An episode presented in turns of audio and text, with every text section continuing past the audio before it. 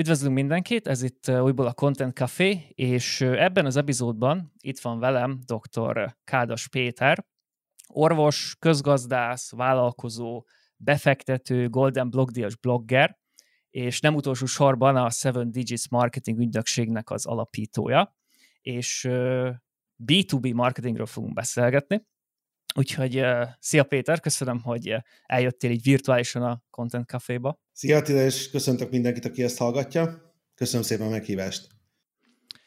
Uh, még mielőtt belecsapnánk így a B2B marketingbe, uh, meg akartam kérdezni, hogy a, a Seven Digits-nek a blogján úgy fogalmazza, hogy ugye papíron orvos és közgazdász vagy, a valóságban pedig vállalkozó és befektető meg hát ugye így mondhatjuk, hogy elég közel állsz a marketinghez is. hogy, Igen, szívem csücske. Hogy, hogy ez így hogy jött össze? Hogy gondolom elindultál valamerre így a karriered elején, aztán pedig így, így, így vállalkozó lettél, meg a marketinggel elkezdtél foglalkozni, vagy ez így hogy, hogy jött össze? Én, én igazság szerint 18 éves korom óta vállalkozó vagyok, tehát hogy, hogy tényleg próbáltam magam kipróbálni ezen a területen nagyon-nagyon korán, és um, az orvosit meg a közgázt én együtt csináltam, tehát hogy, hogy tudtam hál' Istennek választani. És ez egy óriási dolog volt, hogy, hogy lényegében egy év különbséggel diplomáztam, és hál' Istennek volt választási lehetőségem. És akkor jól értem, hogy már az egyetem alatt is vállalkoztál valamit? Uh, igen, ott is volt már saját vállalkozásom, aztán uh, hát én, én szoktam mondani magamról, hogy én minden hibát elkövettem, amit csak el lehetett, de tényleg mindent, és a vállalkozásaimban, de hát aztán idővel persze megtanultam, tehát hogy tanultam belőlük. És a, a, a sokadik vállalkozásom az már könnyebben ment, jobban ment. Ami, aminek nagyon, nagyon sokat köszönhetek az az, hogy Demián Sándor úr, meg Barta Ferenc úr, tehát Trigánit csoport, ez talán még, még tényleg a legfiatalabbaknak is mond valamit ez a, a, a két név, ők felkaroltak, nagyon sokat tanultam tőlük, tehát hogy nekik nagyon sokat köszönhetek és, és az első ilyen vállalkozásaid azok, azok így miről szóltak? Mi, mivel, mivel Ma, majdnem mindig technológia IT volt, és, és mindig B2B. Tehát sose foglalkoztam B2C-vel, most, most van egy pont, ahol a mostani partnereimmel elindítunk majd valami B2C, de ez még egyre legyen, legyen titok. Ugye említettem a, a Seven Digits marketing ügynökséget, amit, ha jól tudom, 2017-ben kezdtetek el csinálni? Igen, hát igazság szerint az akkori társamnak volt már egy kicsi ügynöksége, csak, csak nem ment úgy. Nyilván nem volt tapasztalata, hogy hogyan kell csinálni, és akkor szálltam be én, és, és ebből lett a Seven Digits. Őt egyébként kivásároltam 2020-ban, úgyhogy mhm. most, most már teljesen más a tulajdonosi struktúra, és odaadtam inkább a kulcsembereimnek a, a, a tulajdonrészt. És honnan jött a, a Seven Digitsnek így az ötlete, hogy B2B marketinggel uh, foglalkoztok, vagy B2B marketing szolgáltatásokat adtok, hogy úgy láttátok, hogy erre van igény, illetve hogy ugye mindig az én fejemben az fordul meg így ilyenkor, hogy ez Magyarország, majd nyilván van, lenne rá uh, igény abban a tekintetben, hogy van ez egy létező probléma, hogy B2B cégek szeretnének új ügyfeleket szerezni, de hogy Magyarországon ezt hogy lehet eladni, úgy, hogy közben profitábilis is legyen. Ez, ez, ez nagyon, nagyon érdekes volt a legelejétől, mert hogy mi, mi egy full stack ügynökséget építettünk, és nekem az e-commerce-ben legalább annyi tapasztalatom van, mint B2B-be, úgyhogy ez egy véletlennek köszönhető, hogy minket erről ismer a piac. Ma is az ügyfeleinknek körülbelül fele B2B, fele e-commerce, tehát hogy abszolút a B2C világ, sőt, most már vannak nagy brendek, akik B2C-be adnak el, tehát a, a, a B2B tényleg pont a felét teszi ki az ügyfélkörnek. Nagyon szeretem egyébként, mert a Magyarországon valóban nagyon kevesen csinálják, nagyon kevesen csinálják jól, és, és egy kicsit azt láttam az egész B2B világban, hogy ugye ezt én, én Amerikában volt lehetőségem kipróbálni, hát ott azért teljesen más a technológiai felkészültség, a, a, a verseny, minden, és igazából azért lettünk mi úgymond B2B ügynökség, mert, mert pont egy ilyen tartalom volt a blogon, amit nagyon-nagyon felkaptak, és nagyon sokaknak tetszett, egy ilyen B2B e-mail kurzust. Csináltunk egy ilyen kis ingyenes ötnapos e-mail kurzust, ami nagyjából elmondta, hogy hogy kell a B2B marketinget megcsinálni, és, és ezt rengetegen, tényleg most már közel tízezer ember végezte el, úgyhogy, úgyhogy szerintem ezért lettünk mi B2B ügynökség. Tehát ez nem, nem ez volt a terv úgy az elejétől fogva, nem, hanem, nem. hanem csak kialakult organikusan, hogy az embereknek uh, uh, tetszett az az e-mail kurzus, tetszett az, hogy, hogy meg hát nyilván gondolom érdekelte őket, meg szükség volt a, erre a, a szükség volt erre a B2B marketinges tudásra. Igen, ebből, ebből én azt hiszem, hogy sokkal kevesebb tartalom volt a piacon, és, és emiatt volt az, hogy, hogy, hogy jobban rákapott a piac, vagy úgy, és akkor persze mi is nyilván megpróbáltunk fölmerülő problémákat a blogon adresszálni, és leírni, hogy, hogy mit, hogyan kell csinálni, és azt láttuk, hogy ezt, ezt nagyon szeretik az emberek, mert hogy ebből volt hiány.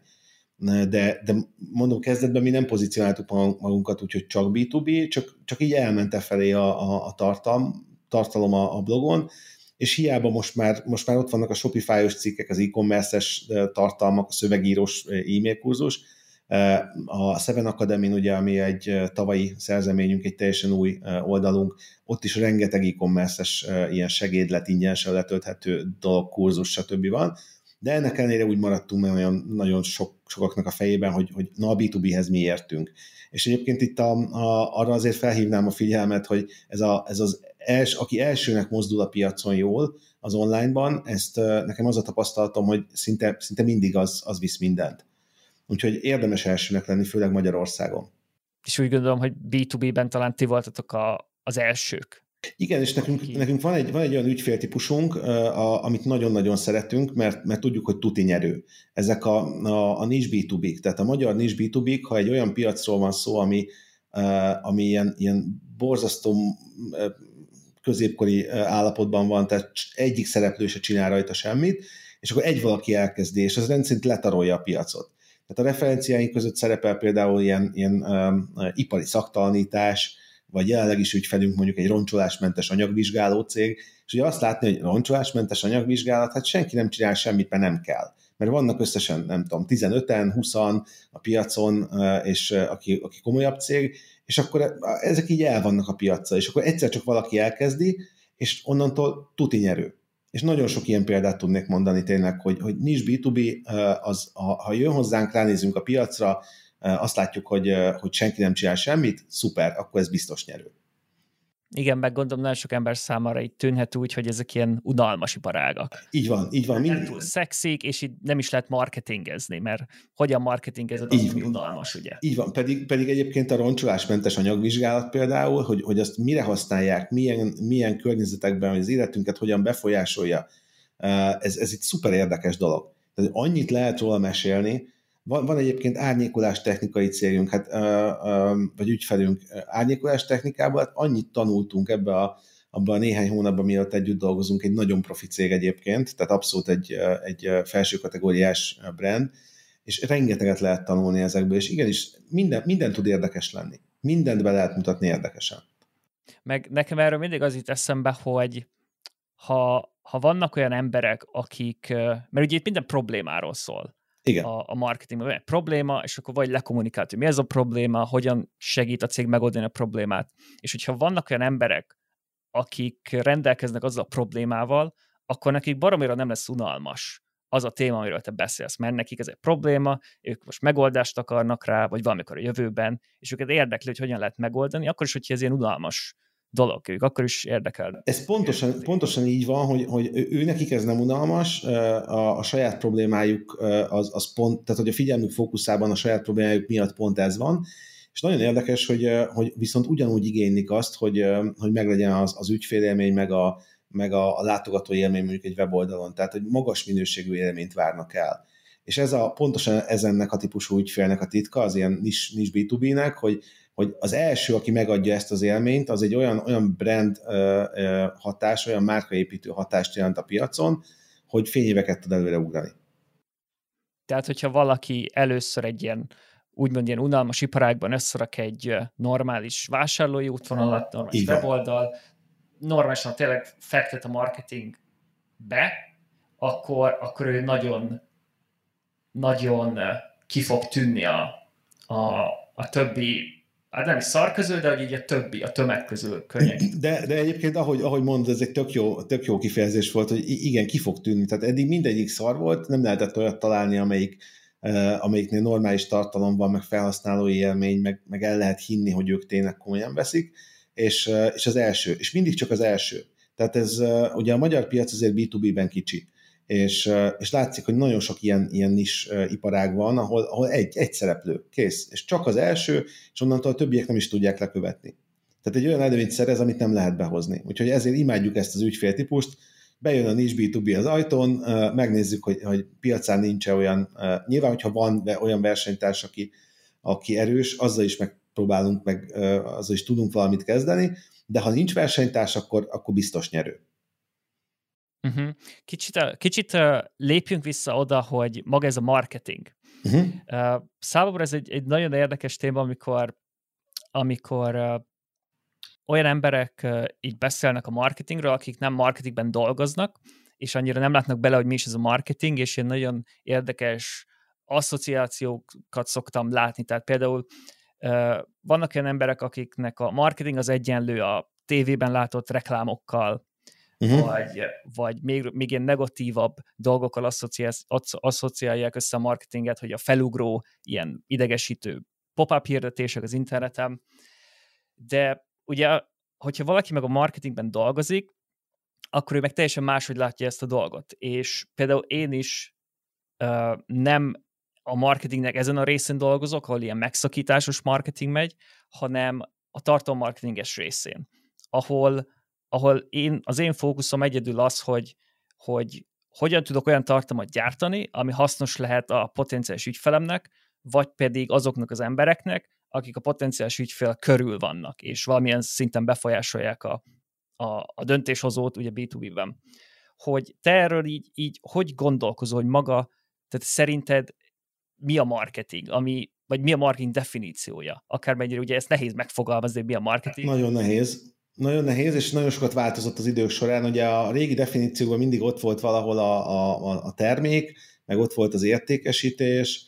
Én azt gondolom, hogy ma, ma talán azzal, hogy egy teljesen más marketing stílus terjed, ahogy te is mondtad, tehát volt egy óriási shift, a, a, amit ma már nem is neveznék marketingnek, tehát ez a, a, a hirdetés, vagy a, tehát az információnak ez az interruption, vagy megszakító jellegű eljutatása az emberekhez, ez, ez itt, itt teljesen kihaló félben van, és szerintem ma a marketing definíciója az inkább az, hogy, hogy a marketing olyan akciók sorozata, amelyik, a, a, amelyek megteremtik a, a lehetőséget a szélzre, és teszik ezt, teszik ezt profitábilisan és autentikusan. Mert ez is, ez is borzasztó fontos, hogy, hogy a profit egy dolog, de, de ma már hosszú távon az, hogy egy cég autentikus legyen, az sokszor, sokszor olyan dolog, ami miatt a, a profitot is képesek beáldozni rövid távon. És hogy látod, hogy Magyarországon így, így a, a cégvezetők, vagy így a vállalkozók, uh, vállalkozók közülük mennyire értik ezt a dolgot, mennyire értik, hogy milyen elvárások lehetnek a marketing részéről, hogyan hogyan lehetne egy jó marketing stratégiát létrehozni, tehát mennyire, mennyire edukáltak ezzel kapcsolatban? A, sokkal kevésbé edukáltak, mint, mint nyugaton, de ennél még rosszabb a helyzet, mert nem csak Magyarországra, hanem a, a nálunk fejlettebb gazdaságokra, ahol nagyobb a verseny, ott is elmondható, hogy a, a cégvezetők közül, 10 cégvezető közül 8 az nem bízik a saját marketingesében. És ez egy óriási probléma egyébként, ez nagyon sokszor azért van, mert a, a, ez az egész digitális marketing, ez, ez ugye nagyon gyorsan fejlődött. Tehát néhány évvel ezelőtt néhány száz olyan cég volt, amelyik marketing technológiákkal foglalkozott, ma bőven tízezer fölött van a, a, a számuk, és, és, és emiatt gyakorlatilag azt látjuk, hogy, hogy nagyon, nagyon kitágult az egész marketing. Tehát én, például heti másfél napot töltök csak azzal, hogy, hogy, hogy képbe legyek, tehát hogy frissen tartsam a tudásomat. És, és azt látni, hogy, hogy kicsit elengedte a cégvezető, akinek nyilván más a fókusza, de nem csak Magyarországon, azt, hogy, hogy valamit értsen ebből. A probléma inkább ott van, szerintem a, a, a magyar helyzet azért nagyon, nagyon rossz, mert külföldön jobb minőségű vezetők vannak, jobb minőségű cégvezetők, menedzserek, akik megértik azt, hogy nem lehet mindent azonnal. Szóval Magyarországon mi, mi én azt gondolom, hogy, hogy nekünk egy nagyon szűrt ügyfélkörünk van. Tehát óriási mázlink van a, a, az ügyfeleinkkel, nagyon, ennek nagyon sok oka van, nem, nem is akarok belemenni, nyilván van a sales, folyamatunkban, sales folyamatainkban, az, a, az árképzésünkben, a, a brandben egy csomó olyan tényező, de tehát mi egy nagyon szűrt réteget látunk, már, már aki eljön hozzánk, az is egy szűrt réteg, az ügyfeleink végképp, tehát messze a top, top-top minőségi emberekkel tudunk együtt dolgozni, de még így is a, a, azért megkeresések között szokott olyan lenni, hogy látjuk azt, hogy, hogy nagyon gyakran előjön ez, hogy persze fektetek én a marketingbe, csak lássam, hogy megtérül. Na most ez, ez nem így működik. Tehát, hogy, hogy nagyon sokszor a marketing az, az nem arról szól, és per definíció nem, nem arról szól, hogy ha a következő hónaptól legyen kétszer annyi lead, mert nem ez a módja. Nyilván lehet emelni a leadek számát, meg meg lehet nézni, hogy mitől, mitől tud növekedni egy vállalat, de én már láttam például olyat, ahol, ahol a marketing, a helyes marketing stratégia az az volt, hogy emeljünk a customer supportnak a, a, a, az élményén. Mert egész egyszerűen üzletileg a cégnek arra volt szüksége, egy borzasztó ilyen acquisition heavy marketinget folytattak, és arra volt szüksége, hogy a, a, az ügyfeleknek az egységnyi hosszú távú értéke az nőjön. És nagyjából rendben volt minden a, a cégnél egyébként, csak, csak rossz, rossz stratégia mentén csinálták a dolgokat, és amivel segíteni lehetett nekik, az az, hogy a, a customer supportra kellett ráugrani. És ahogy a customer supportot rendbe raktuk, csodák csodája elkezdett nőni a cég. Ugye, miért ne nőtt volna? A, a, addig megszerezték a vásárlókat az egyik oldalon, a másik oldalon elvesztették. Onnantól, hogy rendben volt a support, maradtak az ügyfelek, vagy a vásárlók, és, és egyre tudtak nőni, mert hogy jöttek újak, meg ott voltak a régiek is. Nem bonyolult dolog ez, igazából. Úgyhogy Magyarország nem áll jól ebből a szempontból. És, és ezzel kapcsolatban, hogy én, én így kívülről azt is látom egy ilyen problémának, hogy van, van egy csomó marketing ügynökség, meg rengeteg ilyen-olyan marketing tanácsadó, meg, meg ilyen, ilyen-olyan coachok, meg nem tudom, akik így marketing területen próbálnak így segíteni, de hogy ez mennyire probléma, hogy, hogy egy ügynökség be van rendezkedve, hogy mit tudom én, ők csak Google Ads-zel foglalkoznak, és ők nagyon profi Google Ads-ben. És oda megy hozzájuk egy cég, aki, aki annyira nem edukált, értik így a marketinget, de mondjuk nincsenek tisztában azzal, hogy nekik most mire van szükségük. Amit mondjuk említettél az előbb, hogy lehet, hogy nekik nem Google Ads-re lenne szükségük, hanem mondjuk más területre kéne fókuszálni, hogy így növeljék a, a bevételt, vagy, vagy több ügyfelet szerezzenek. És hogyha oda mennek ez a Google Ads-es ügynökséghez, hogy javítsa marketingünkön, akkor akkor ilyenkor mindig első lépésnek kéne lennie az ügynökség részéről, vagy bárki, aki úgy segít, hogy megnézzük úgy átfogóan így a stratégiát, vagy pedig az van, hogy jó, nekünk van ez a gépezetünk, egy ilyen Google Ads gépezetünk, ebbe berakjuk a te cégedet is, aztán ebből mérhetően produkálunk valami pluszt, vagy, vagy, vagy nem, vagy ahogy sikerül, de hogy így mennyire lenne az ügynökségnek a felelőssége azt mondani, hogy neked most nem ez lenne a következő lépés, hogy Google Ads-et csinálj, hanem az, hogy fókuszálj valamilyen más területre, amit mondjuk speciál mi nem tudunk csinálni. És akkor ilyenkor elküldi a, az ügynökség a, a céget? Vagy ilyen, van-e? Vagy ez így egy probléma-e? Vagy ez csak én így... Nem, teljesen jól látod. Ezt teljesen jól látod. Az a baj, hogy nem küldik el, mert nem küldhetik el. Hát a, ugye aki Google ads foglalkozik, az, az, annak az, az az érdeke, hogy Google ads segítsen valamennyit a, a, a beérkező ügyfeleknek, vagy tehát, hogy azok, azoknak, akikkel találkozik, és ezzel, ezzel próbál ügyfeleket szerezni, de, de nagyon sokan nem értik meg a hosszú távot ebből a szempontból. Eleve kicsi a magyar piac, tehát nagyon jó szakemberek vannak, nagyon jó marketing szakemberek vannak egyébként a, a, a magyar piacon, de nagyon kevés a full stack ügynökség. Tehát egy kicsit én könnyen beszélek, és ilyenkor mindig egy picit lelkiismeret fordulásom van, mert én nagyon sok olyan kis ügynökséget ismerek, akik egy adott területen, vagy mondjuk két területen egészen jók. Tehát, hogy, hogy tényleg, tényleg azt lehet mondani, hogy, hogy magyar szinten legalábbis megállják a helyüket, de talán még, talán még a nyugati szinten is labdába rugnának. Igen ám, de hogyha nem az a két terület kell az ügyfélnek, vagy esetleg kell olyan prémium stratégia alkotás, ami, amihez tényleg kell az a 20 év tapasztalat, vagy bármi olyanra van szüksége, ami, ami már backend fejlesztés, ezt már nem tudják fölvonultatni ezt a, a, ezt a tudást, és akkor, akkor mit csinálnak? Két döntésük van, vagy bevallják őszintén az ügyfélnek, hogy figyú, neked nem erre van szükséged, ami nálunk van, elküldlek máshova, na ez nem történik meg, ez nem történik meg, vagy csak nagyon ritkán, és a, a másik lehetőség, hogy azt mondják, hogy veszünk egy nagy levegőt, hát ha szerencsénk lesz, és három hónapra elfogadjuk a, a, a, az ügyfél pénzét. Ez a három hónap, ez a magyar marketingben egy ilyen visszatérő dolog, hogy, hogy három hónapot kérünk, és hát én valahol megértem ezeket az embereket, még egyszer mondom, nagyon jó szakemberek is vannak közöttük, de nyilván vállalkozás építési tapasztalattal kevesebben rendelkeznek, és nem tudják, nem tudják ezt hosszú távon nézni. Tehát nekünk könnyű, mert ha eljön hozzánk egy ügyfél, mi kicsit olyanok vagyunk, mint a, ez olyan, olyan úgy lehetne összehasonlítani ezt a dolgot, hogy mi vagyunk a spár, és akkor mellettünk van a zöldséges. És ugye ő csak zöldséget tud eladni. És akármennyire is jól csinálja, nekünk megvan az az előnyünk, hogy, hogy nálunk bármit meg lehet venni. Úgyhogy nem könnyű egy magyar marketing ügynökségnek, és elég, tényleg elég telített a piac.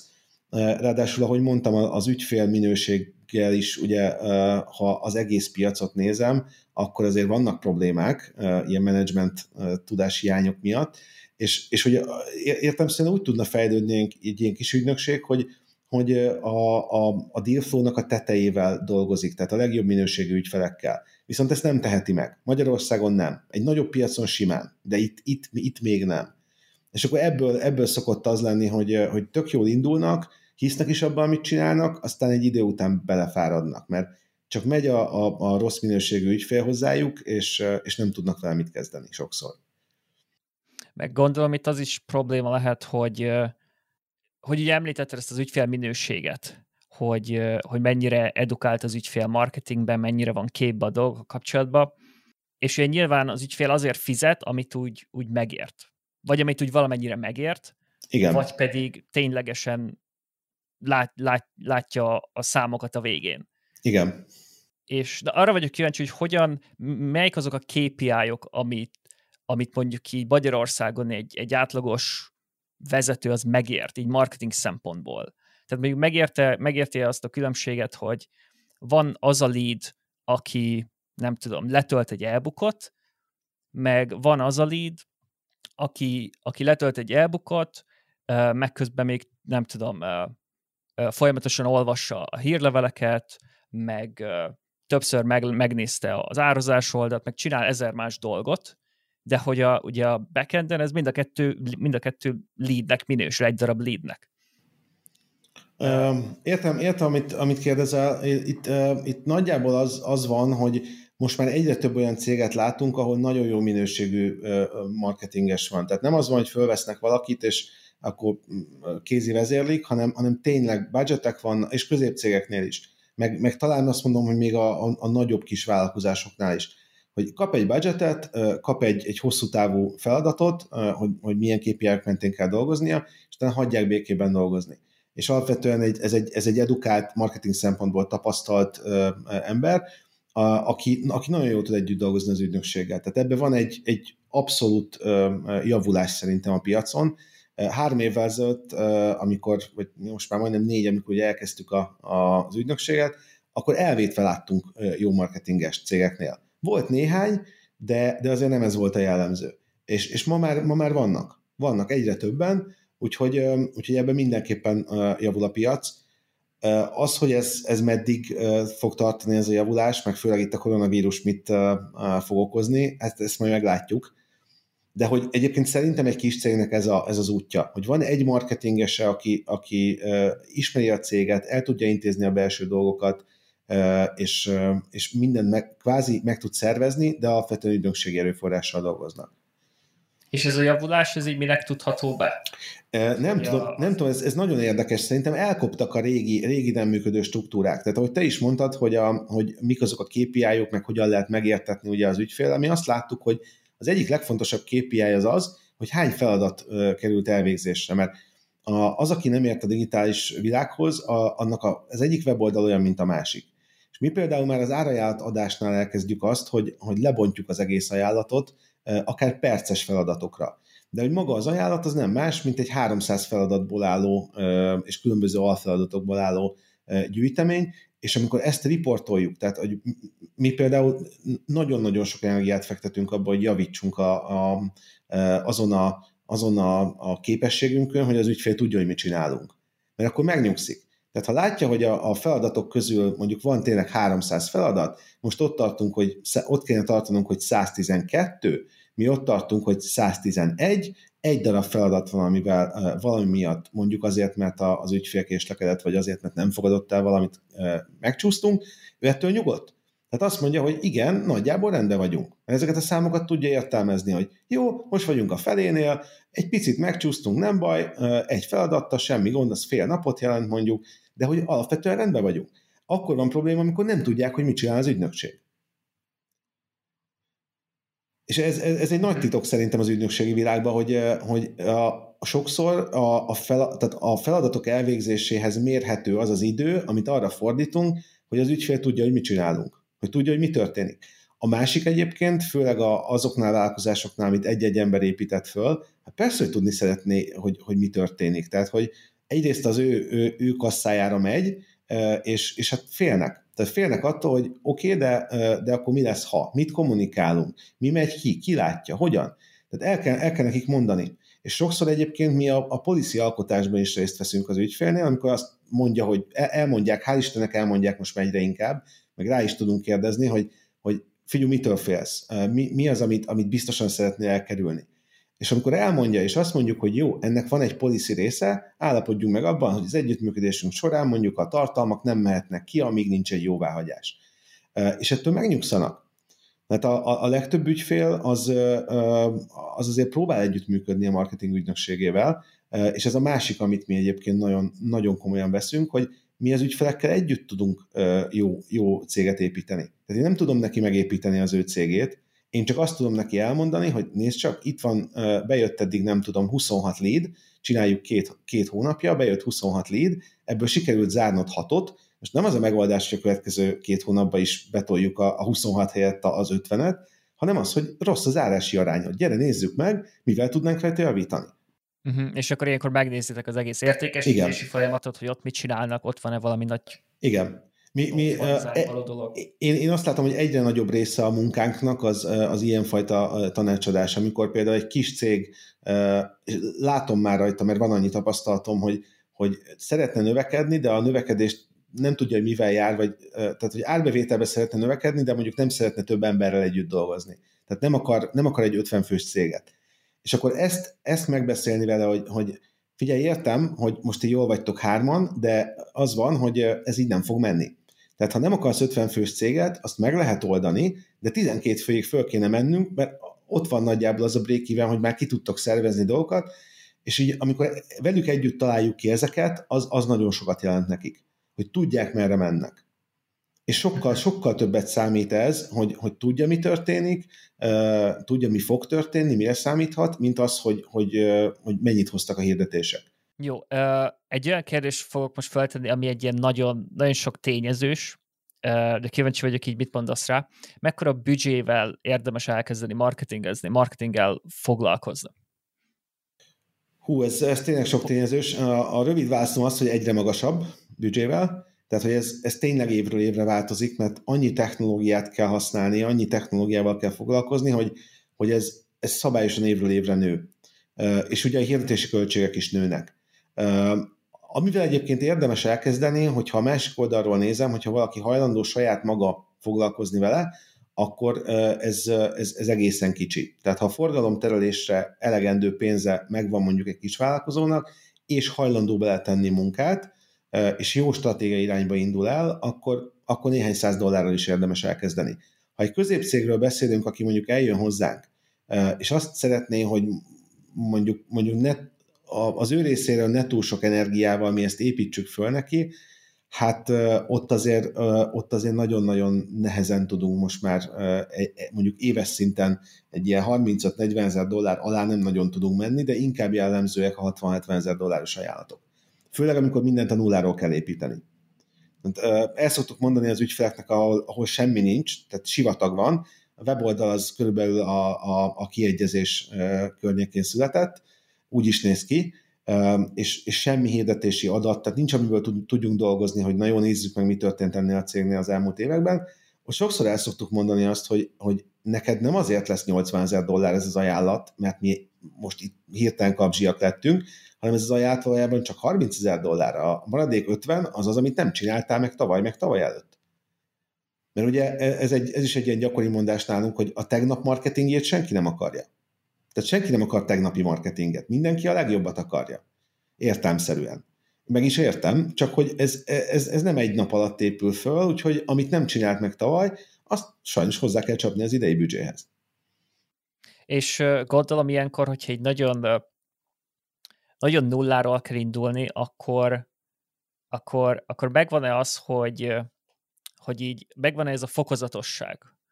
Vagy inkább úgy fogalmazok, hogy ha együtt dolgozok egy céggel, akkor így egy bizonyos időközönként bizonyítani kell, kell azt, hogy a munkátoknak van eredménye.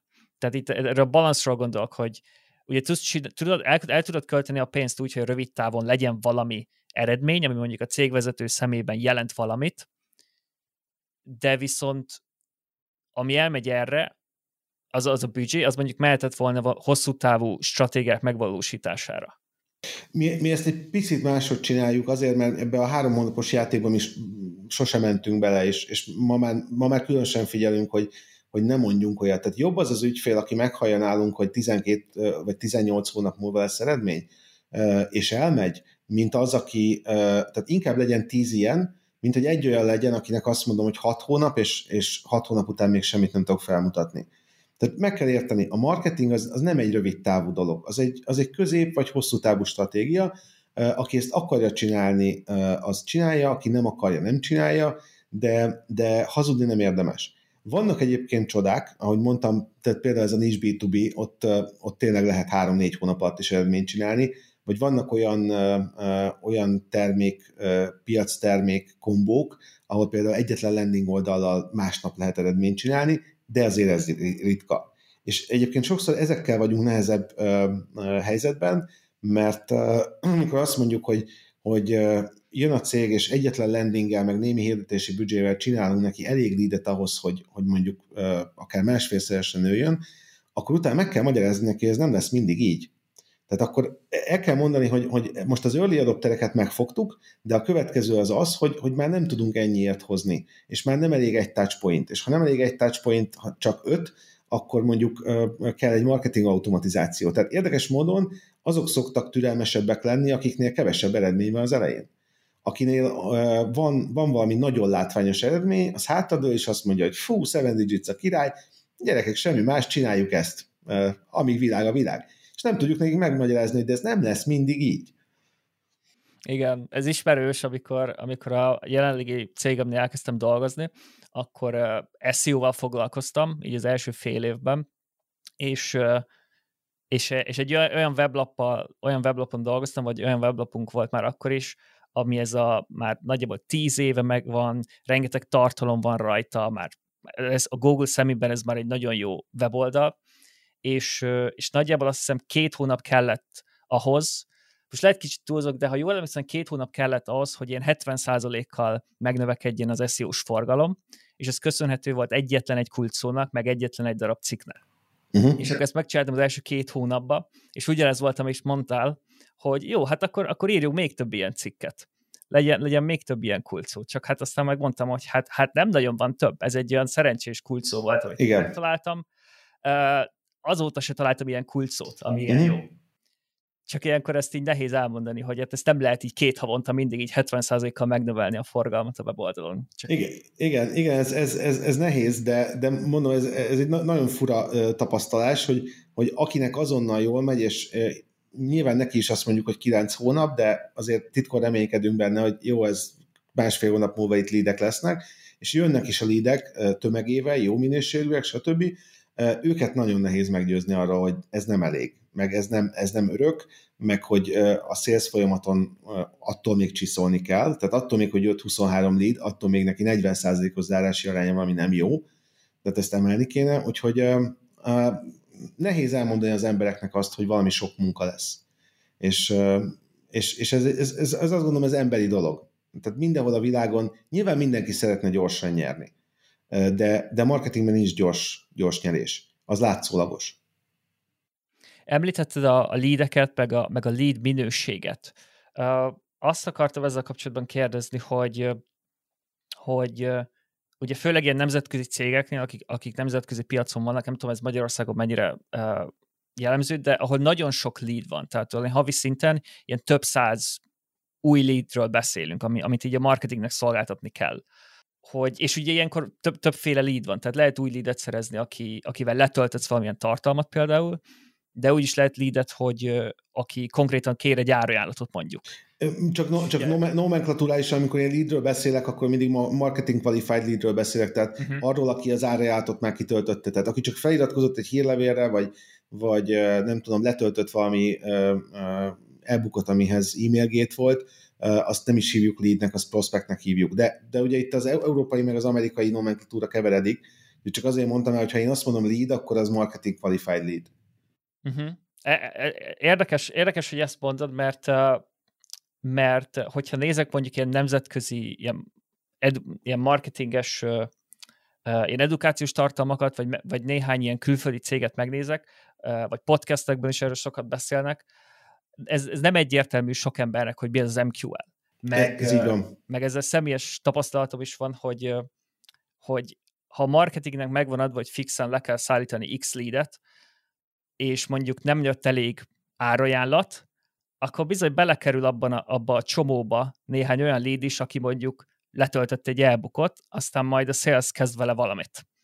Hát igen, de ez, ez ugye önbecsapás uh, lényegében. Hát Tehát le, rá, lehet, rá lehet menni persze ezekre az emberekre, meg sőt, itt, itt már a, főleg ekkora méretben nagyon szofisztikált technikák is vannak, tehát ha elegen, tült, ha elegen töltik le ezt az elbukot, akkor rájuk lehet menni egy sima leadet hirdetéssel a Facebookon, és akkor, úgy, akkor tényleg úgy fog kinézni, mint egy lead, tehát hogy árajánlatot akar, de valójában az egy hideg, sokkal nehezebben értékesítésé váltható lead lesz. Tehát persze van játék a számokkal, én, én ezt nagyon nem szeretem, mert akkor, nem, akkor utána összekeveredik a dolog.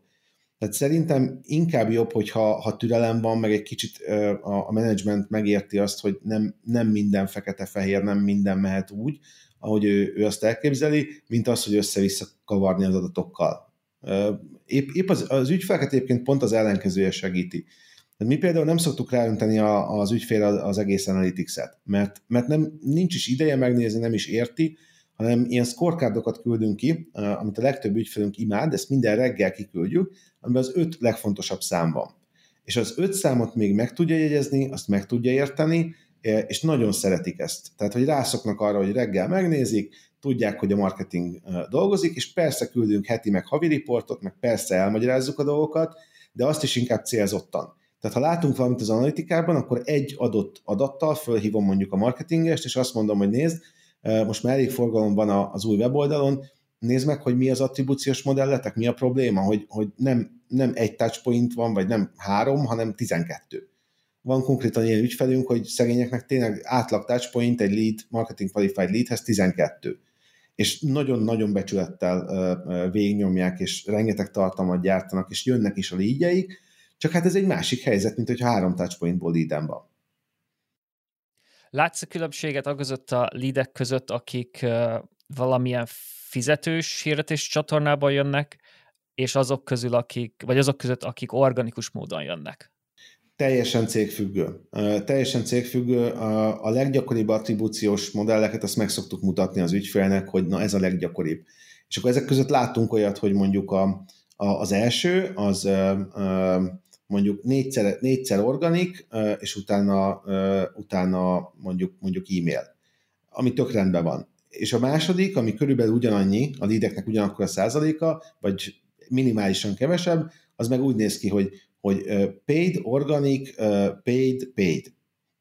Tehát, hogy és akkor most mi a fontosabb? Nyilván le lehet bontani, hogyha nagyon szépen megnézi az ember, hogy ki mit akart, meg hogyan, de itt, itt már azért arra nagyon kell figyelni, hogy például egy analitikában ugye anonim adatokat látunk, és az már külön művészet, amikor ezeket az anonim adatokat át tudod fordítani személyes adatokká, és még abból le tudsz vonni valamilyen következtetést. Ez azért nagyon nehéz főleg amikor indul a marketing, akkor nagyon nehéz. nagyon sok szoftver van, ugye marketingben, nagyon sokféle textekkel lehet dolgozni marketingen belül, hogy erről tudnál egy kicsit mesélni, hogy milyen tapasztalatok vannak, milyen szoftvereket használtok ti, magyar piacon mi az, amit használnak az emberek, mi az, amire már esetleg nincs büdzsé, nincs büdzsé de jó lenne, vagy, vagy ilyesmi. Igen, hát a, a, az egyik B2B-ra viszonylag egyszerű dolgunk van, mert nincs semmi. Ha, ha véletlenül van egy CRM, az, az nagyon gyakran ilyen saját fejlesztésű, amivel ugye mindig elmondjuk, hogy figyú, a, a CRM azt lehet, hogy valami nagyobb megoldást kell használni, mert integrálódik, de ahol nagyon kijön az, hogy nincs textek, vagy el, elavult, az általában a, a magyar, és elsősorban a kisebb magyar e-commerce oldalak. Tehát ugye a, a magyar, kifejezetten a magyar piacra gyártott e-commerce shop motorok, azok, hogy hát finoman fogalmazzak, kicsit hiány vannak a nemzetközi eszközökkel való integrációnak, vagy legalábbis az egyszerű integrációnak. És ez egy ilyen, ez egy ilyen magyar, magyar gondolat, hogy ha csinálunk egy szoftvert, akkor, és kell hozzá még egy funkció, akkor csináljuk meg gyorsan azt is. Mert hogy akkor, akkor annyival több, Nyilván nem, tehát hogy egy, egy jó termék nem így néz ki, egy jó termék arra való, amire való, és kész. És emiatt azt nagyon gyakran látjuk, hogy, hogy például magyar vonatkozású webshop motort ránézünk, és úgy, úgy ahogy van, cseréltetjük le az ügyféllel.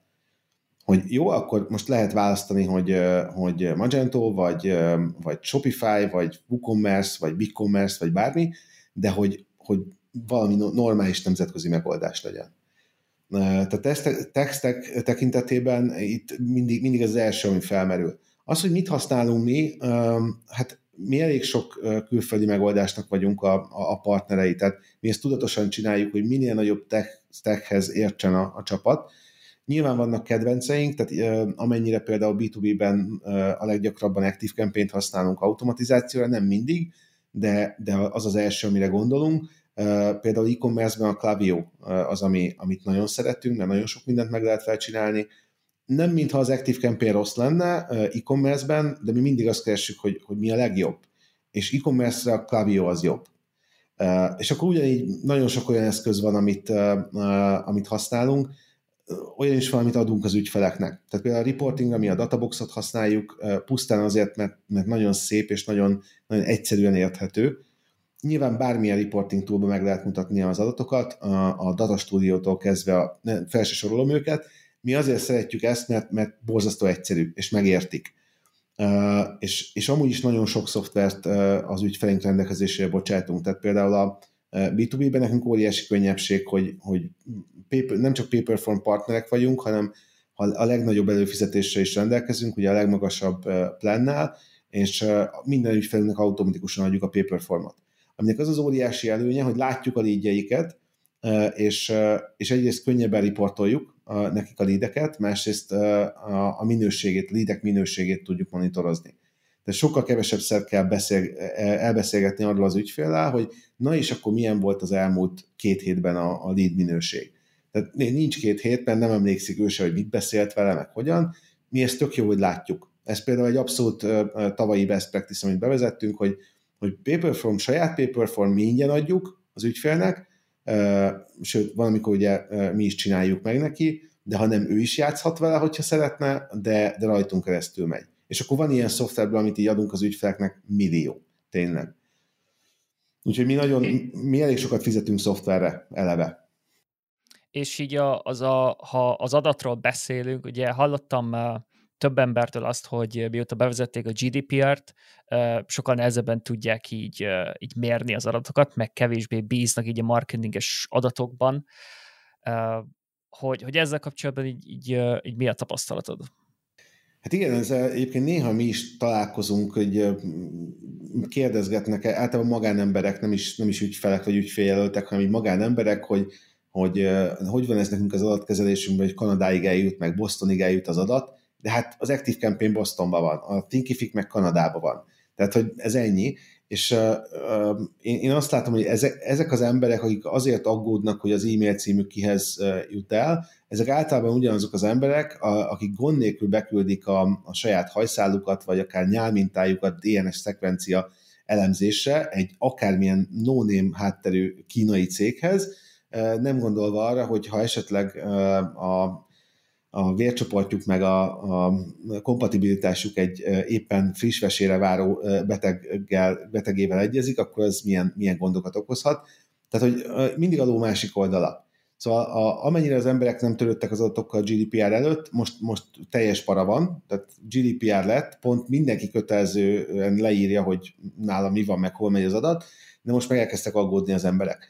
Én úgy vagyok fel, hogy inkább aggódjanak, mert akkor, akkor tényleg nem történik, meg nem esnek áldozatul olyan, olyan kiberbűncselekményeknek, ami, aminek sokan sajnos még mindig igen. Tehát inkább aggódjon, inkább kérdezze meg. Marketingben ez nekünk nem változtatott. Tehát azt az adatot, amit, ami nekünk kell, azt amúgy is be tudjuk szerezni, és sokkal fontosabbnak gondolom azt a, az adatok mennyiségénél, meg beszerezhetőségénél, hogy hogyan használja egy cég az adatokat.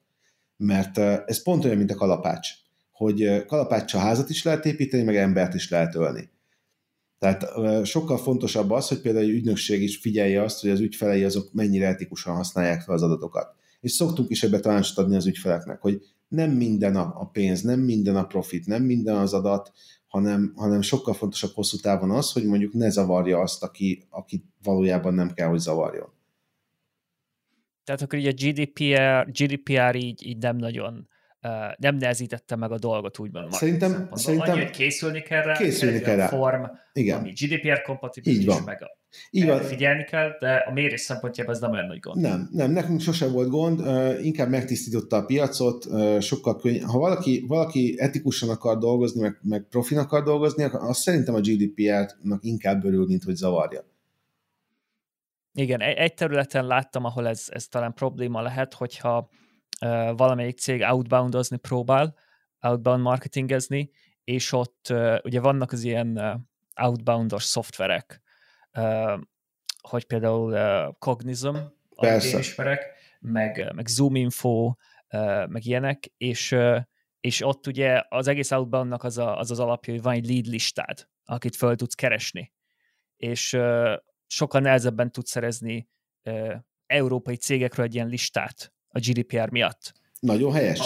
Tehát, hogy senki nem engedte Igen. meg neki, hogy azoknak a lídeknek írjon. Tehát én, jogos. Én, én, én magam hetente kapok 20 ilyen üzenetet a LinkedIn-en, és, és nem is ez a baj, mert egyébként a 20-ból általában van egy, amelyik tök releváns, mert egész egyszerűen megnézte tényleg a profilomat, megnézte a céget, és úgy gondolja, hogy ő most nem tudom, lengyel cég, csinált valami tök jó szoftvert, nézzük meg. Ezzel nincs baj, ezeknek válaszolunk is, na de a legtöbb úgy kezdi, hogy ha, ha online marketingre van szükséged, akkor, akkor itt vagyunk. És ezek meg olyan idegesítőek. Meg amikor elrontja... tudod, hogy rajtad kívül megkapta valószínűleg 5000 ember, vagy 10 ezer ember. I, nem, nem is ez, még csak nem is ez, mert nem ez zavar, hanem az, hogy, hogy annyira retek ö, ö, egyszerű ö, célzásba gondolkodott, hogy a LinkedIn-en fogta és lehúzta mindazt, akinek a profiába benne van, hogy marketing. És annak mind írt. Nem végig gondolva azt, hogy figyelj, az összes ügynökség is benne lesz. Úgyhogy, úgyhogy ezeket nyilván report, spam és kész. Gyorsabb, mint válaszolni neki. És én azt gondolom, hogy, hogy ez ki is fog veszni, ez a fajta, ez, a, ez az ostoba outbound marketing. Ami, és egyébként az inbound is valahol ez igaz, hogy, hogy hosszú távon a marketing az afelé megy, hogy, hogy, minél, hogy annyira célzott legyen, hogy már ne, ne zavarja az embereket egyáltalán, hanem információ legyen. Tehát a, a brandingben én ezt mindig szoktam mondani, hogy a brand, brandingnek az az egyik fele, amikor az üzenetünket eljuttatjuk ahhoz, akit valóban érdekel, de a másik fele az az, hogy nem jutatjuk el ahhoz, akit nem érdekel. Meg valószínűleg ez, ha jól van megcsinálva, akkor amiatt olcsóbb is lesz az egész kampány, hogy persze. nem juttatod el ahhoz, akit amúgy se érdekel. Persze, persze, abszolút. Uh, nyilván ez is benne van, tehát hogy mi is azért csináljuk, mert így, így jobban lehet a, a megtérülésre fókuszálni, de egyébként branding szempontból is fontos odafigyelni. Tehát, na, nem, nem, nem kell azt az attitűdöt fölvenni, hogy szerezni, szerezni, szerezni automatán, mert ez nem fog menni hosszú távon. Ebből lehet néhány alacsony minőségű lead, amikkel majd elszenvedhet a sales, borzasztó zárási arányjal, de valójában ez fenntarthatatlan. Ami még egy dolog, ami még így eszembe jutott ezzel kapcsolatban, hogy hogy, hogy láttam már olyat, ahol ugye ennek az outbound marketingnek ugye ez azért nem éri meg alapvetően, mert nagyon borzasztó a konverziós aránya. Tehát kiküldesz, akár cold call, vagy cold e-mail ezzel kiküldesz egy csomó e-mailt, és, és gyakorlatilag semmi, tehát ilyen 0, valahány százalék lesz a... De, de tudod, tudod miért Attila első, hogy legelső körben miért van ez a borzasztó százalék? Mert még azt sem értik ezek a cégek, hogy ez kulturális különbség például az Egyesült Államok meg a, a volt szocialista államok között. Hogy az Egyesült Államok szinte az egyetlen, vagy azon kevesek közé tartozik, ahol olyan rendszer van, hogy idegenekkel, kultúráikban benne van, hogy idegenekkel üzletelnek. Hát ott ugye a porszívű ügynökök, meg a tévésok, meg minden. De, de az európai kultúrában ez nincs benne. Mi, mi nem üzletelünk idegenekkel. A távol keleten meg aztán végképp nem. Tehát ott, ott teljesen elképzelhetetlen. Úgyhogy azért, azért borzasztó, amikor egy magyar cég is neki kezd és megpróbálja letarolni a magyar piacot ilyen LinkedIn-es, majd én csinálok neked leadet történetekkel, mert hogy néhányan persze megpróbálják, meg kifizetik, de ez, ez, ez gambling. Ez gambling, tehát hogy ez, ez ki fog halni egy idő után. Meg Magyarországon szerintem az is probléma lehet, bár nem tudom, hogy ugye Magyar, említetted, hogy azért nem olyan nagy a magyar piac, és véges számú potenciális ügyfél van Magyarországon. És szerintem bizonyos iparágokban elég hamar le lehet égetni azt a listát. Nagyon. És akár, akár ez még vissza is üthet, hogy próbálsz ilyen mindenféle cold outreach elérni potenciális ügyfeleket, és hogyha azt nagyon rosszul csinálod, akkor ők megjegyeznek egy ilyen negatív módon. Ez elő is fordult, aztán... ez elő is fordult a, a, sokan emlékeznek, még egy pár éve volt az egyik nagy, nagy e-commerce brand, nemzetközi e-commerce brand uh, retail jött be Magyarországra, és annyira túltolta az ügynöksége a karácsonyi kampányt, hogy alakult olyan Facebook csoport, hogy ezért nem fogunk, azok az emberek, akik ezért nem fognak soha vásárolni ettől a cégtől. Tehát már annyira zavaró volt, hogy, hogy ugyanazt az egy reklámot látják minden YouTube videó előtt, meg még közben is háromszor. Ez megint ugyanaz, amitől mi az ügyfeleinket próbáljuk meg kimérni, hogy, hogy tehát, hogy, hogy ezt, a, ezt a retardált, erőszakos marketinget, ami minden brandet tönkre tenne egy idő után, na ezt nem. Ezt nem. Akkor inkább elküldjük az ügyfelt, hogyha ha ezen a szinten akar mozogni, vagy, vagy eddig, eddig ér el az ő, ő, hogy mondjam, vágyainak sora, hogy, hogy egy ilyet szeretne, nem. Ki van zárva. Viszont lehet azért, azért csinálják, mert ez mérhető. Akármennyire ilyen rossz, meg, meg szarul működik, valamennyire csak működik, és tudják mérni, hogy mennyire. Ellenben mondjuk nagyon sok más marketing technikával, amit csinálhatnának, azt meg nehezebben tudnák mérni. Lehet, lehet egyébként. Mi, mi azért tudjuk mérni az inboundot nagyon rendesen egy idő után, nem azonnal, de, de hogy az a meglepő, hogy valahogy ezek a cégek sem sikerdíjra dolgoznak. Ugye nyilván azért, mert borzasztó a konverziós arány. Tehát, hogy hoznak ők lídet, csak azok annyira alacsony minőségűek, annyira hideg lídek, hogy, hogy nem éri meg. Annyi erővel jobb lenne, hogyha a sales ráírna egy pár LinkedIn kontaktjára. Valószínűleg. Tartalom marketing. Okay. Hogyan, hogyan gondolkoztok tartalom marketing kapcsolatban, illetve hogy hogyan alakul ki, hogyha ügyfeleket dolgoztok, hogyan alakul, bár nyilván ez ügyfél függő, de hogyan alakul ki a mix, hogy, hogy tartalommarketing, organikus marketing, a másik oldalt pedig Google Ads, illetve ilyen fizetős csatornák. A tartalom az mindig kell. Tehát az, az nem kérdés, hogy ugye tartalom nélkül nincs igazából organikusan se meghatározó mennyiségű forgalom, nem nagyon tudsz mire hirdetni. Rá tudsz ugyan hirdetni egy-egy termék oldalra, vagy B2B-ben egy-egy landing oldalra, de, de igazából még már a landing oldalra is kell a tartalom. Tehát azt se lehet egy ilyen vékony kontenttel csinálni, úgyhogy tartalom mindenképpen kell. Nekünk ugye ez a, a, a, az egyik fő üzletágunk, tehát idén építettünk például egy saját videóstúdiót, tényleg pénzt nem kimélve, idén tanultam meg, hogy egy spotlámpa 200 ezer forintba is tud kerülni, és kell belőle hat. Úgyhogy mi, a tartalmat azt nagyon komolyan vesszük, mert azt látjuk, hogy mi magunk is úgy, úgy emelkedtünk ezen a, a piacon egy, egy borzasztó ismert pozícióba, meg, meg abban a pozícióban, hogy nagyon sok jó minőségű ügyfelünk lehet, hogy, hogy sok-sok tartalmat csináltunk, és ezt mondjuk az ügyfeleinknek is. Itt megint előjön az, és nagyon fontos az, amit a, korábban mondtam, hogy mi együtt szeretünk dolgozni az ügyféllel. Tehát azt vettük észre, hogy két dolog nem működik. Az egyik, hogyha az ügyfél csinálja a tartalmat, mert akkor a mi technikai UI, SEO trükkjeink, szemléletünk, tapasztalataink nincs benne, és akkor nem lesz jó. A másik, ami nem működik, a százszázalékban mit csináljuk. Mert akármilyen jók a szövegírók, akármennyit megtanulnak az ügyfélről, akármennyire összeszedik azt, hogy, hogy mi az a tartalom, ami működhetne az adott célcsoportnak, nem értünk annyira a piacához. Nem ismerjük annyira a lingót nem, nem tudjuk azokat a poénokat, ami ott van. Tehát ez a két dolog nem működik, hogy csak az ügyfél, vagy csak mi. Egyébként azt láttuk, hogy 90-10 arányban bárhova oda lehet húzni ezt a csúszkát. És amikor tartalomról uh, beszélünk, akkor ebbe, be, ebbe, bele, ebbe beleveszed a, az, az ilyen landing page-eket, meg a tartalom, ami a Igen. landing page-eken van. Igen. Uh, beleveszed gondolom a, az ilyen uh, PDF-es anyagokat, hogyha van ilyen, vagy ha kell ilyen, ilyen uh, nem tudom, ilyen product sheetek, vagy ilyen termékleírások. Természetesen, ezek ugye alapvetően, ezek mit funnel tartalmak, ezt is beleértem. A landing page meg a product page-ek azok ugye uh, uh, funnel alján lévő tartalmak, azt is ideértem, és, és nagyon fontos a funnel teteje is, nyilván, mert hogy például hirdetni sokkal könnyebben lehet úgy, hogyha van egy, egy, egy nagyon célzott témáról szóló blogpost, és akkor azt, aki az érdekli, az, az nyilván rá fog kattintani. Majdnem mindegy ott már, hogy, hogy milyen forgalmi forrásból hozom, de, de top funnel tartalom nélkül viszonylag nehéz. És ha ilyen top of the funnel tartalmat kell csinálni, vagy ilyenen dolgoztok, akkor, akkor, akkor azt is ti kezditek el csinálni? Vagy azért, azért érdekes kérdés ez nekem, mert, mert én is nagyon sok ilyen, úgymond ilyen top of the funnel tartalmon dolgozok, de ugyanakkor, amikor én azokat írom, akkor nem a, nem, a, nem egy marketinges szemmel, egy marketinges, nem a marketinges sapka van rajtam, hanem a, a, a fejlesztői sapka, mert fejlesztőknek írom a tartalmat. És próbálom uh, elüldözni a marketinges tudásomat, mert engem az érdekel, hogy szakmailag jó legyen a cikk, aztán majd később, amikor szerkeztem, akkor nézzük, hogy marketing szempontból ennek van-e értelme.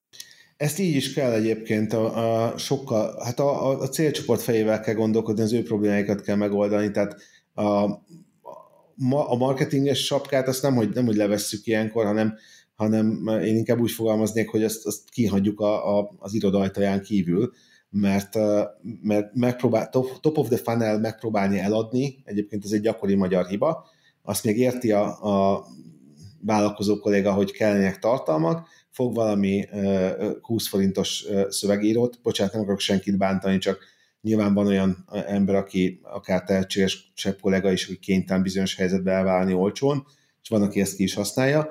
Tehát, hogy egy olyan szövegírót, aki még nagyon olcsón dolgozik, vagy nagyon, nagyon darálva dolgozik, és, és irat vele egy cikket. Ez semmi értelme az ég egyet a világon, hogyha ha abban nincs benne az ő szakmaisága. Úgyhogy persze, mi is így csináljuk, hogy, hogy nagyon mélyen belemegyünk. De egyébként érdekes, mert a kollégáink meg nagyon élvezik, hogy, hogy egy csomó iparágba így, így beleláthatnak.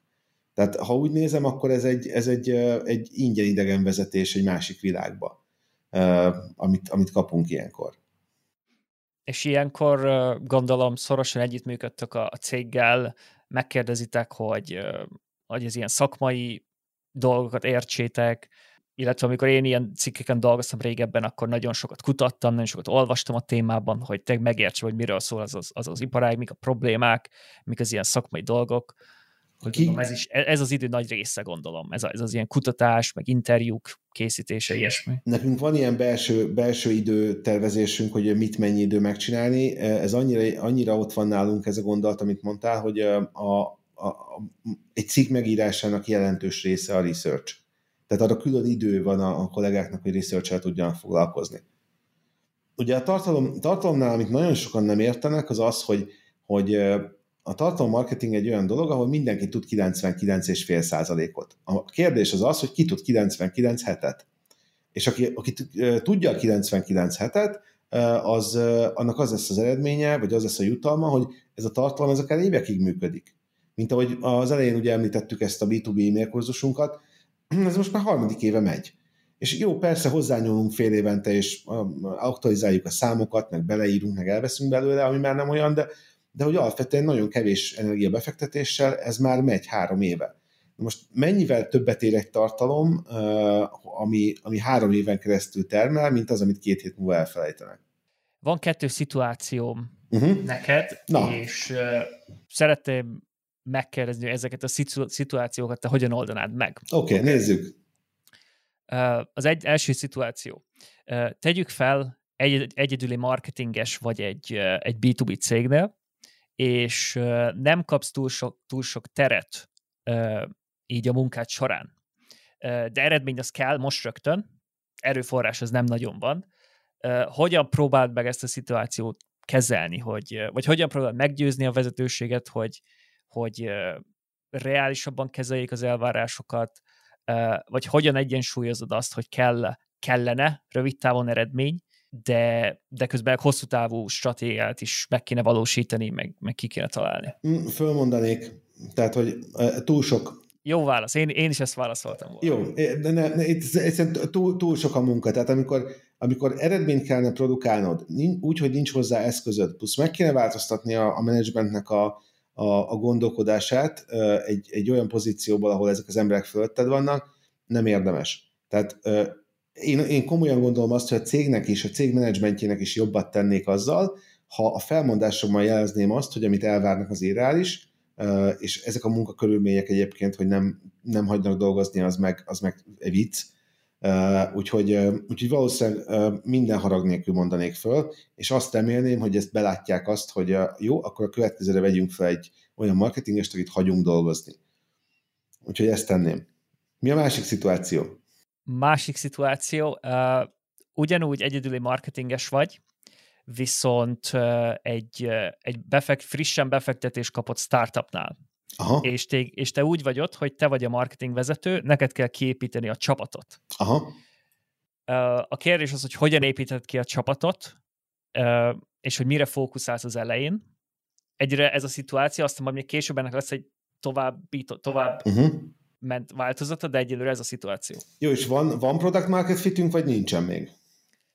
igen, ez lett volna, nincsen. Nincsen. Jó, ha nincs product market fit, akkor, akkor az a legelső. Tehát, hogy addig nem lehet tovább menni. Nagyon sok olyan startup jön hozzánk egyébként komoly fundinggal, sokszor több százmilliós háttérrel, befektetési háttérrel, hogy teszem hozzá rendszerint későn, tehát nem akkor jönnek, amikor kapják a befektetést, hanem amikor elfogyott, de, de még aki akkor jön, amikor kapta a befektetést, és tényleg van pénze, akkor is ugye úgy jönnek oda, hogy már túl vannak egy picit a marketing legelső legelső hónapjain, és ez a, hát csináltunk egy landing oldalt, meg ment rá hirdetés, de hát nem lett belőle semmi. És azt látjuk, hogy hát ugye nem, nem tudja, hogy akkor most a, a termékkel van baj, vagy a landing oldal, landing oldal volt szar, vagy, vagy a hirdetés volt rossz, vagy egész egyszerűen csak a célzása. Szegények teljesen el tudnak veszni. Tehát, hogyha nincs product market fit, akkor addig megyek, amíg nincs product market fit. Addig terméket sem érdemes fejleszteni. Addig mindent És erre. Ez, Ja, bocsánat, hogy közbevágok, csak fejezd be, amit, amit... Nem, csak ennyi, ennyi volt, tehát hogy, hogy, hogy az, egy, az egy olyan, olyan milestone, amit mindenképp el kell érni. És ez a, ez a product market fit, ez nekem mindig olyan, olyan, olyan misztikus dolog volt, hogy egyik pillanatban nincs product market fit, aztán meghúzzuk a vonalat, és mostantól van. Hogy ez tényleg így működik, vagy, vagy van ennek valamilyen nem, jó megoldás, hogy honnan tudod, hogy most már ott vagy? Nem, több, több fázisa van. Az egyik, hogy, hogy valamilyen módon, most technikai részletekben nem menjünk bele, de valamilyen módon tudom bizonyítani azt, hogy a termékemet el tudom adni egy, egy nispiacnak.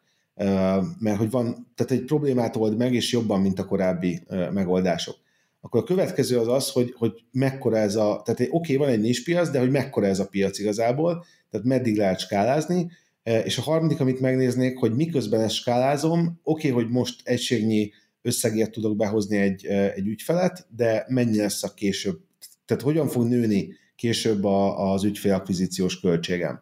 És hogyha ez a három válasz megvan, akkor azt tudom mondani, hogy van product market fit, és, e, és ezt a terméket ilyen és ilyen paraméterek mentén, ilyen és ilyen növekedésre számítva érdemes elindítani akkor a szituációnál maradva uh-huh. most tegyük fel ugyanez a feladat, de most már megvan a product market fit. Ki kell építeni egy uh-huh. csapatot, van büdzsé, mit csinálsz? Hát ha, va, ha van büdzsé, és, és tudom, hogy ezt a terméket el tudom adni, akkor picit függ, az, hogy mit csinálok, az függ a terméknek az állapotától. Mindenképpen megpróbálom összehangolni a marketinget termékfejlesztéssel, méghozzá azért, hogy, hogy hogy már a fejlesztés során adatokat tudjak adni a, a, termékfejlesztésnek. Ugye a marketingnek ez egy ilyen rejtett előnye, amit nagyon kevesen használnak ki, hogy én marketingesként meg tudom mondani a termékfejlesztőknek, hogy mit, mit csináljanak, mi a fontos és mi nem fontos. Tehát mindenképp az első, amit csinálnék, hogy a, a termékfejlesztéssel kialakítanék egy nagyon jó kapcsolatot, és közösen, közösen dolgoznánk azon, hogy azt a terméket fejlesztek ki, ami kell is a piacnak. A második az valószínűleg az lenne, hogy szereznék ügynökségi hátteret, profi ügynökségi hátteret, mert egymagam nem tudok megoldani mindent. Illetve, tehát én speciál sok mindent meg tudok oldani, de még én sem mindent. Úgyhogy ha, ha, ha úgy ülnék ott, hogy a, a saját tudásommal fel vagyok vértezve, még akkor is valószínűleg ügynökséghez fordulnék, hogy, hogy bizonyos erőforrásokat, erőforrás igényt kiszerveznék, és akkor utána elkezdeném felépíteni azt, hogy na jó, akkor nyilván, ha van egy stratégiám, az a legelső, hogy csinálunk egy stratégiát, azt szépen update azt szerint, hogy mit tanulunk meg a piacról, meg a termék mit hoz, és borzasztóan fókuszálnék arra, hogy már az elején egy, nem baj, hogyha magasabb az ügyfélszerzési költség, de, de, de egy, egy nagy lifetime value-t próbálnék felépíteni. És uh, talán az lenne a célom, hogy egy, egy teljesen integrált rendszert uh, biztosítsak, a, a, amiben benne van tényleg a termékfejlesztés, a vezetés, tehát management, customer support, ha B2B vagyunk, akkor sales, pénzügy, tehát próbálnám összehangolni ezeket az eszközöket, hogy hatékonyak legyünk, mert ha a startup, akkor elméletileg ugye exponenciális növekedésre számítunk, és ott, ott az, a, az a rendszer, ami az elején csak recseg, az bedöntheti a céget egy fél év múlva, ha nem jó. És, és akkor az elején ügynökséget dolgoznál együtt, vagy, vagy fölvennél in-house embereket? Nem nagyon vennék fel in embereket, egy-kettőt talán, azt is arra, hogyha, hogy a, a tartalom tartalomgyártásban segítsenek, de az se biztos, hogy azt, azt teljesen magamnál tartanám, tehát inkább ilyen vegyes ügynökségi saját modellben dolgoznék, de nem vennék föl mondjuk saját PPC-st. Semmi értelme. Nincs annyi feladat PPC-ben. Nem vennék fel saját videóst, mert minek? Oda akkor rögtön equipment kell neki, túl azon, hogy halára unja magát, például egy, egy, egy vágó vagy operatőr kollega, ha csak ugyanazt az egy terméket kell nyomni állandóan, akkor az, az a kreativitását is kiszállítja. Tehát én, én azt hiszem, hogy talán másod-harmad magammal dolgoznék, és csak akkor gondolkodnék nagyobb teamben, amikor már azt látnám, hogy az ügynökség nem, szolgál, nem tud kiszolgálni minket. Mert mondjuk olyan növekedés előtt állunk. Oké, okay, rendben, elfogadom a választ. Köszönöm. Köszönöm, de, de egyébként lehet máshogy is csinálni, tehát láttam már, aki, aki máshogy csinálta, és, és nem, nem, nem csak egy igazság van, ez inkább az, hogy én hogy csinálnám, de simán simán lehet, hogy más meg máshogy csinálna, és pont ugyanolyan jó lenne, ha nem jobb. Akarsz-e beszélni a Seven Academy-ről? Ugye, ha jól láttam, én először LinkedIn-en láttam ezt, hogy LinkedIn-en megosztottad, és ez egy, ha jól gond, ez egy, ez egy új projekt. Igen.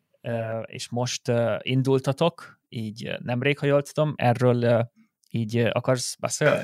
Örömmel, mert ez egy kicsit ilyen szerelem projekt volt nekünk a Seven Academy, mert azt láttuk, hogy ugye az, ahova a magyar piacon pozícionálva vagyunk, az, az oda vezet, hogy nagyon sok cég szeretne velünk dolgozni, de nem mindenki tudja megfizetni.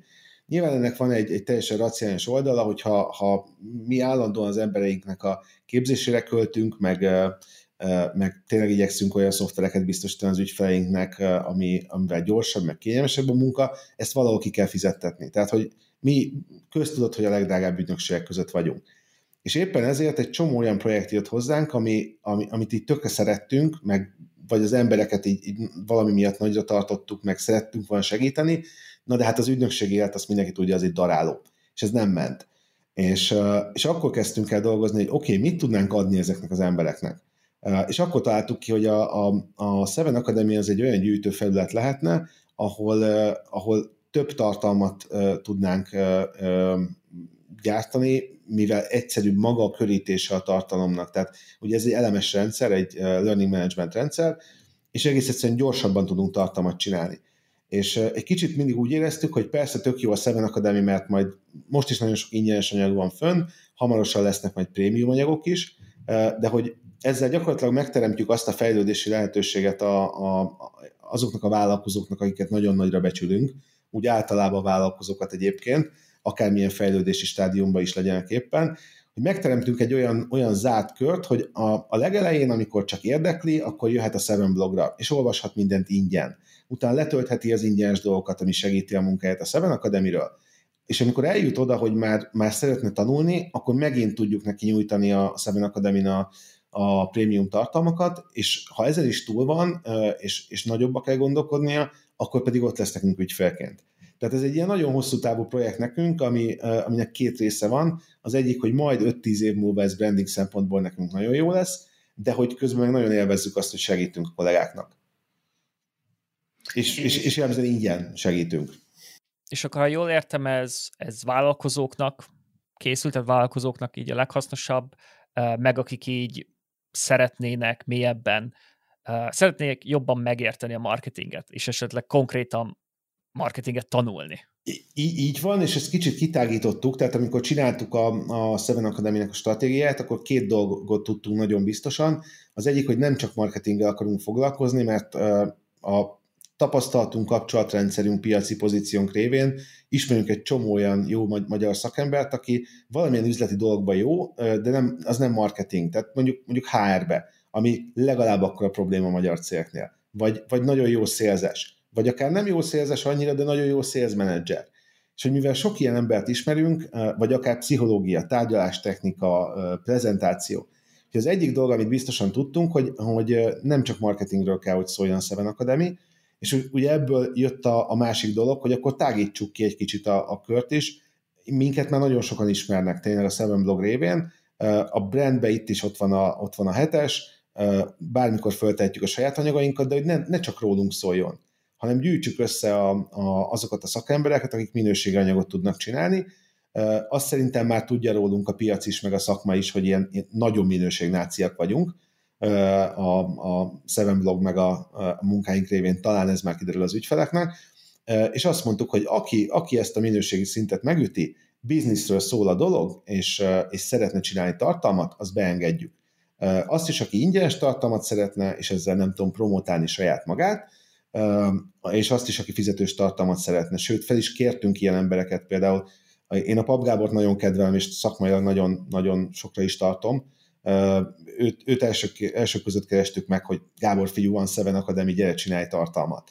És ő, ő nyilván már fizetős tartalommal kezd, mert neki is van egy neve, de hogy, hogy tényleg az a cél vele, hogy a, a legjobb minőségű magyar, magyar nyelven oktató üzleti arcok, azok ott legyenek a Seven academy. Rendben, akkor akit érdekelne a Seven Academy, és szeretné megnézni, szeretne tanulni, akkor ő hol tudja elérni? Hát ez a, a ugye az elemes rendszerünkből, a Thinkific-ből fakad, hogy, hogy ez a www.7academy, tehát 7 academy.hu oldalon megtalálható, de egyébként a blogról is van rá egy csomó linkünk, meg ha, talán ha, ha, ha beírja valaki, hogy marketing, oktatás, stb., akkor is elképzelhető, hogy valahol azért nem kell nagyon sokat lapozni a találatok között, úgyhogy uh, tényleg mindenkit szeretettel látunk. Most, most az volt a fókusz, hogy minél több ingyenes anyaggal töltsük föl, és uh, a jövőben is bár prémium anyagok is lesznek, de mindig lesz új ingyenes. Tehát komolyan vesszük azt, hogy nagyon szeretnénk, hogyha 15-20 év múlva elmondhatnánk azt, hogy, hogy Magyarországon egy csomó cégnek a sikeréhez hozzájárultunk azzal, hogy itt volt egy, egy, egy letölthető tartalomstratégia minta. És kicsit az a, az, a, az attitűdünk, hogy, hogy ügynökségként nyilván nem tudunk mindenkinek segíteni az élőerővel, de hogy, hogy ennyivel tudunk, és ezt meg szívesen tesszük, és, és sok sikert mindenkinek. A leírásba is akkor mindenki belerakjuk majd a, Seven blogot is, illetve a Seven Academy-nek az elérhetőségét. Jó, azt, azt nagyon köszönöm, mert, mert azt nézzük minden nap, ez tényleg kicsit ilyen szerelemprojekt, tehát a, a Seven Academy-nek az adatait, azt többet nézem, mint a Seven blogot. Végezetül még mielőtt befejezzük, a Seven academy kívül tudsz ajánlani bármilyen olyan blogot, magyar vagy külföldi, ilyen resource vagy weboldalt, ami, ahol szerinted minőségi mhm. marketinges vagy ilyen vállalkozói témában vannak tartalmak? Hát nekem vannak nagy kedvenceim, az egyik a, a Brian Dean, ugye főleg SEO, ról szól. Én egyébként meglepő módon a második, amit szoktam olvasni, a, a Ben Horowitzéknek a blogja, az szerintem egy nagyon, vagy Ben Horowitznak a blogja, ugye Andreessen Horowitz, a16z.com, az, az egy nagyon jó forrás. Az inkább vállalkozásról szól, nem marketingről, de nagyon, nagyon sok bölcsesség van benne. Van egy Nick Colenda nevezetű úriember, aki marketing pszichológiával foglalkozik, és az ő blogját is nagyon szeretem ilyen jó hosszú mély tartalmai vannak, de, de nagyon jó. Azon kívül azt hiszem, hogy könyvekből van talán értelme a, a, a leginkább a marketinget, vagy illetve olyan cikkekből, amit így az ember megtalál, tehát adott témára.